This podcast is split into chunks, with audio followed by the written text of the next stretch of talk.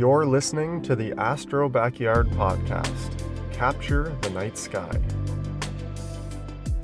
Hello everyone, welcome back to the Astro Backyard Podcast. My name is Steve. Joining me, as always, the astrophotographer extraordinaire that he is Trevor Jones from astrobackyard.com. Welcome, Trevor. Thank you, Steve. Yeah, it's your podcast too. That's right. Welcome, everyone. We have a new topic to talk about today, something we haven't talked about before, and it's got Trevor really excited. I'm probably never going to see that camera again. Trevor wants to talk about his experience with a mono camera. I'm sure most of you have probably seen, if not all of you have seen, his latest YouTube video where he's been talking about the HyperCam 183M, M for mono, and the awesome experience he's been having with it. What do you think, Trevor? Winner? Loser? Winner? No, it's definitely a winner. Right. For so many years I shot with a color camera only, a one-shot color. I went from a DSLR to some of the one-shot color CMOS cameras that are out now, and the biggest reason why was the fact that I knew all I've ever wanted was a full color image. Early on, I wasn't even interested in narrow band shooting or anything. I'm just like, nope, just give me my DSLR, give me a full color image. Not interested in piecing something together over multiple nights. And then I came in and I ruined everything. Then everything changed when you came into my life, Steve. for the better, of course. Yeah. So I'm definitely sold on mono imaging. For anyone that doesn't know, the Bayer filter in a color camera, while it does produce that full color image and the instant gratification for you, it does reduce the overall signal that you're getting in a set exposure time. So if you shot a 3-minute exposure with an RGB CMOS sensor and a 3-minute exposure with a mono CMOS sensor, you would get 4 times as much signal, which is the light and the details in the mono image. It's the only trade-off, of course, is that you're only getting that one color at a time. So that's why guys use filter wheels, and they shoot through RGB to collect the color parts of the image separately. So it takes more time on the onset, but in the end, I think you actually end up saving time because you collect more data per exposure. And there's a lot of conversation on the subject, but for me, I'm not there yet because I don't have a filter wheel yet. Was that a hint? But yeah. I don't know where I could get one of these filter wheels. I don't know who even sells them or. Oh, that's harsh. That's harsh. So, a customer of mine, his name's Thomas. He's an avid listener of the podcast. He shoots in mono, and he has an ASI 1600. He has a filter wheel, and the one thing he had to do is put a light pollution filter on. Right. And you're using a filter as well, right? I am. Yep. Yeah. Even for straight luminance, there's a light pollution. Straight luminance, yeah. So yeah.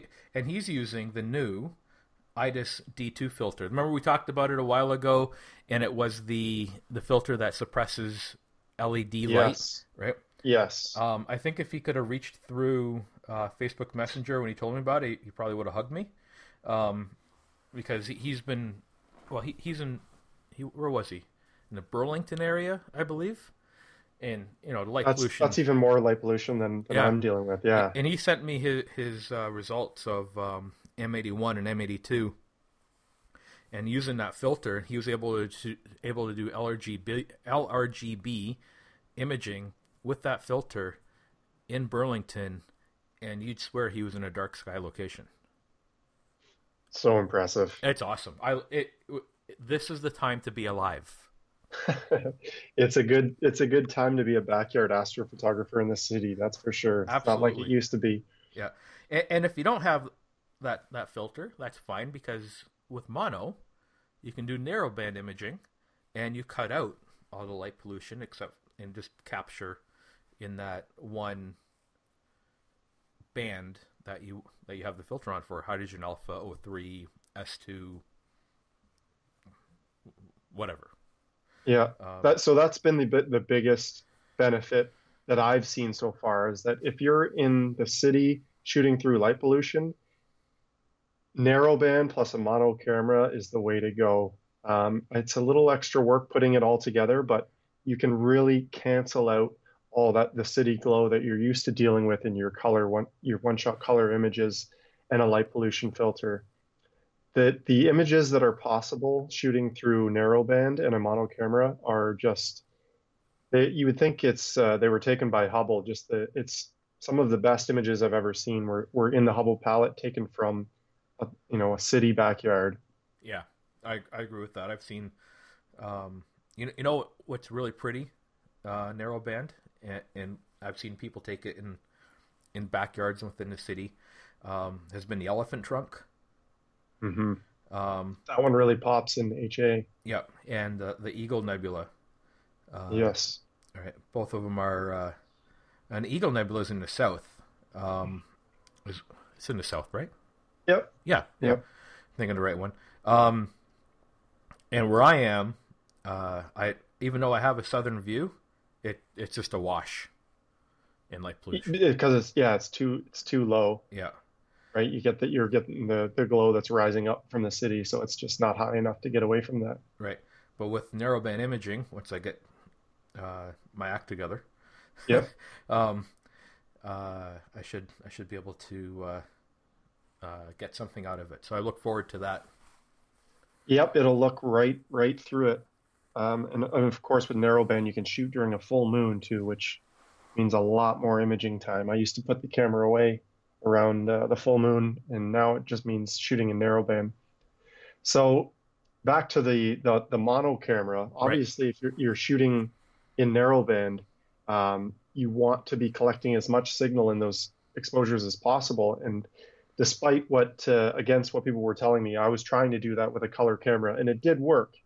But I really had to layer on the exposure time to get a usable amount of signal from a color camera. And it was it wasn't a waste, of course, because I was getting good images out of it with the last summer with the HyperCam, the 183C, which happens to be the color version of the mono camera I'm using now. But so this summer, when all that great summer Milky Way stuff in Sagittarius comes back, like the Eagle Nebula and the Omega Nebula and Trifid and all that, I'll be shooting narrowband with a mono camera. So I'm effectively capturing 4 times as much signal in each shot. So that's pretty exciting. Do you find that would lower your exposure time? I'm not sure. Or the quality of data coming in is going to be that much more.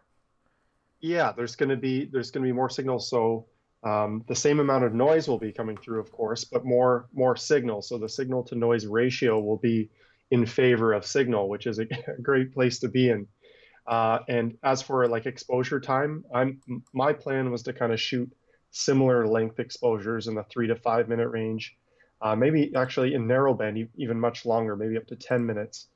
And then just to get that 4 times as much data, as opposed to saying, well, I have 4 times as much data now, I'm going to shoot, a quarter of the exposure time. I just want to get as much as I can, obviously. Sure. Yep. Makes sense. Yeah, so as I mentioned quickly, the camera is the Altair HyperCam 183M. And Steve, I believe this is one of the more affordable mono cameras on the market. I know that the ASI 1600 is a very popular one, and this one's quite a bit cheaper, and for a number of reasons. Yeah, it's a passively cooled camera. It's not tech cooled, so that you're saving a few $100s there. And there's some debate passively cooled versus a tech cooled camera. For those who haven't heard these terms before, passively cooled is just it's got a big heat sink and a fan, and the heat sink is basically attached right to the back of the sensor. The heat is drawn across the heat sink, and then the fan cools it down and dissipates the heat. The tech cooled which is thermoelectric charge cooling. Cool. I thought it was just thermoelectric cooling. Thermoelectric cooling? Yeah. Yeah.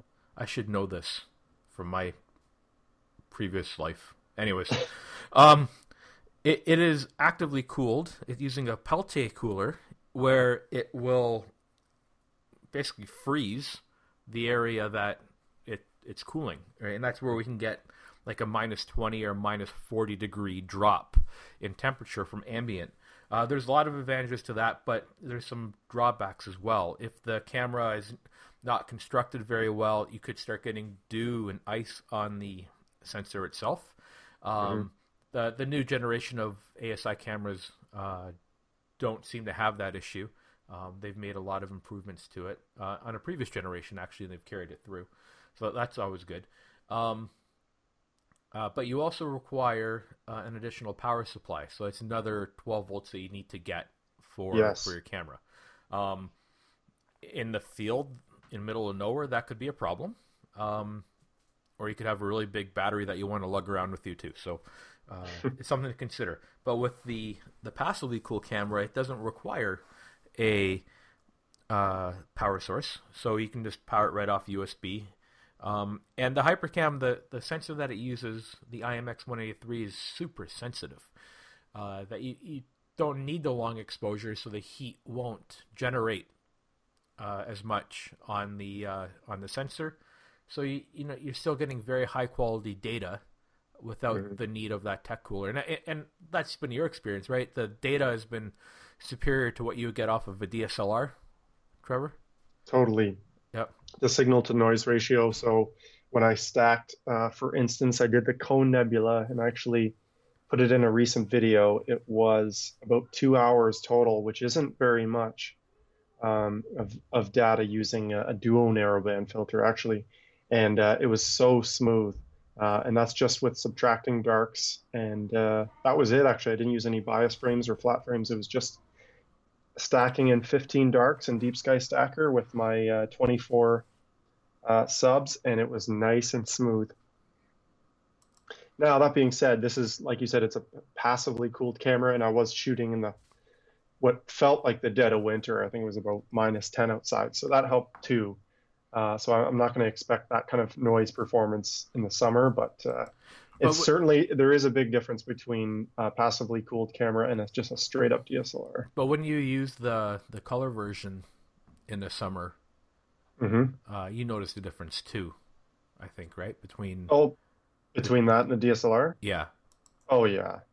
I wouldn't even try some of the narrowband stuff that I did with the DSLR. HA is one thing, the clip-in filter with the DSLR.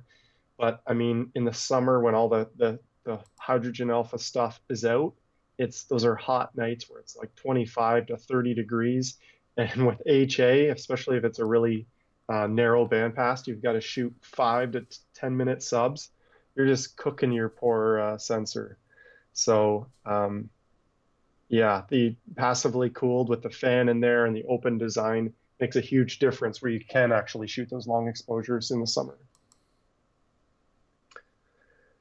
Yeah, so then my plans moving forward with this mono camera are to continue shooting narrowband stuff, manually switching out the filters. I've got the 2-inch Astronomic 12-nanometer filter set for O3, S2, and HA.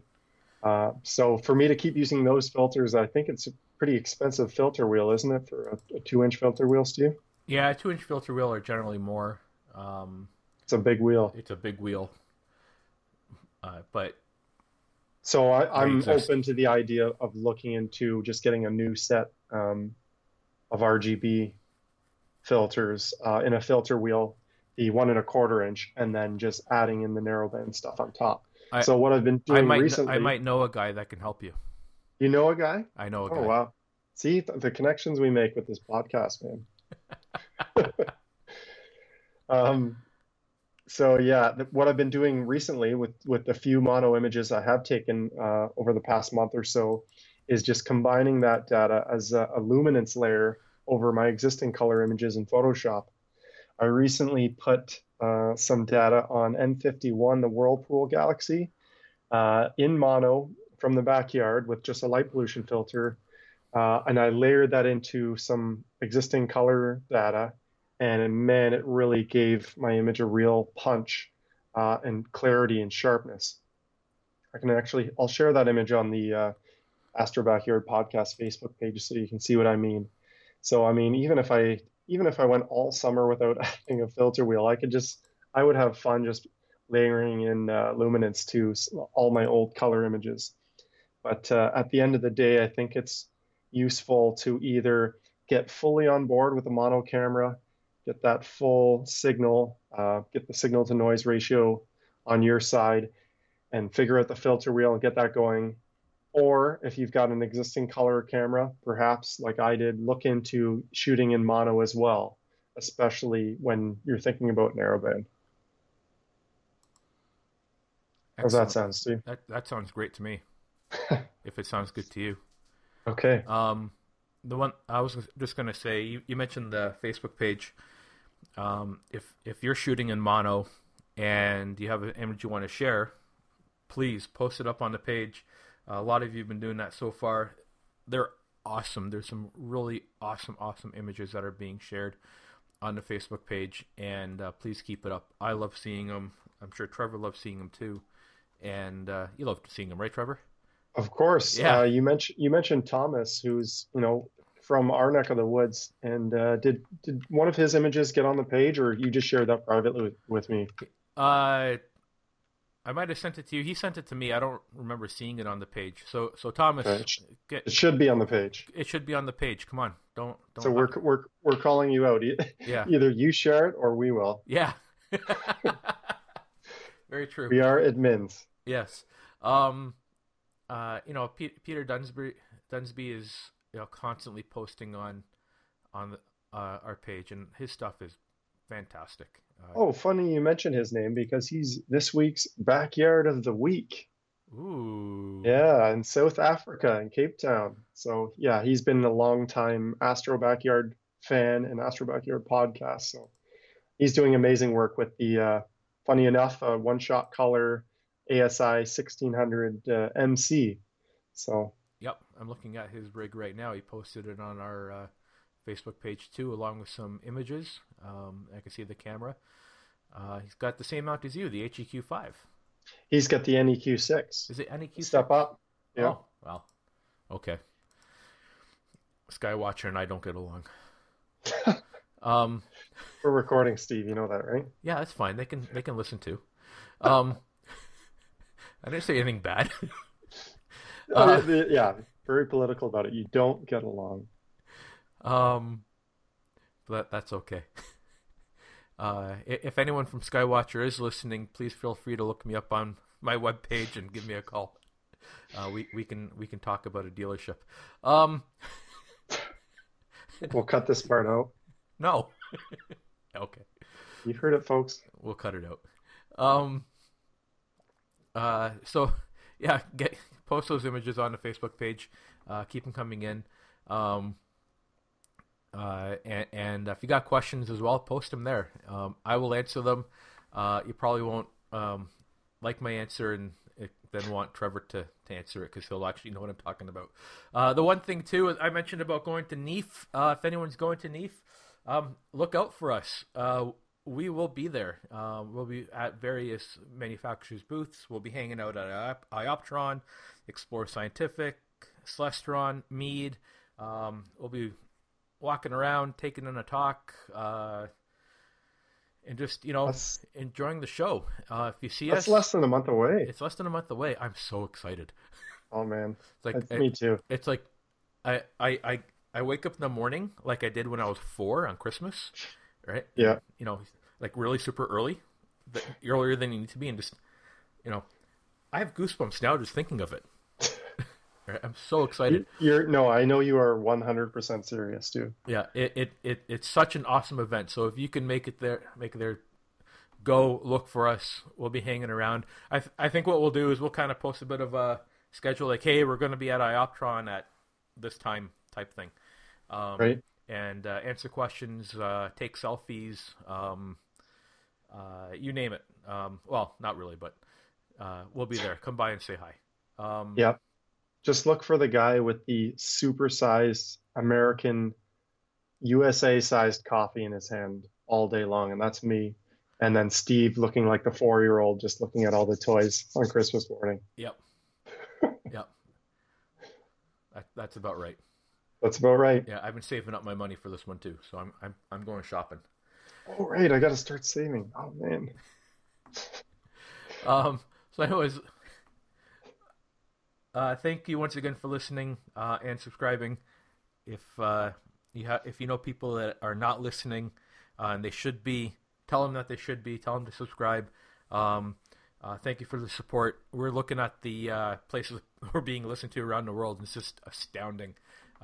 It's if the world was truly flat and square, it is every corner. But we know that's not the case. So, well, no, the Flat Earth Society has fans from around the globe, Steve. That's true. Yeah. So you got to remember that. But seriously, guys, thank you so much for listening this. And it's because of the response that we get. We see the listens and the views and the comments and on the Facebook page, and that's why we keep going. I don't think either of us thought it would be this much fun to do the podcast this long, so there's no end in sight. So thank you for that. Yeah, absolutely. Thank you very much. Clear skies, everyone. Clear skies.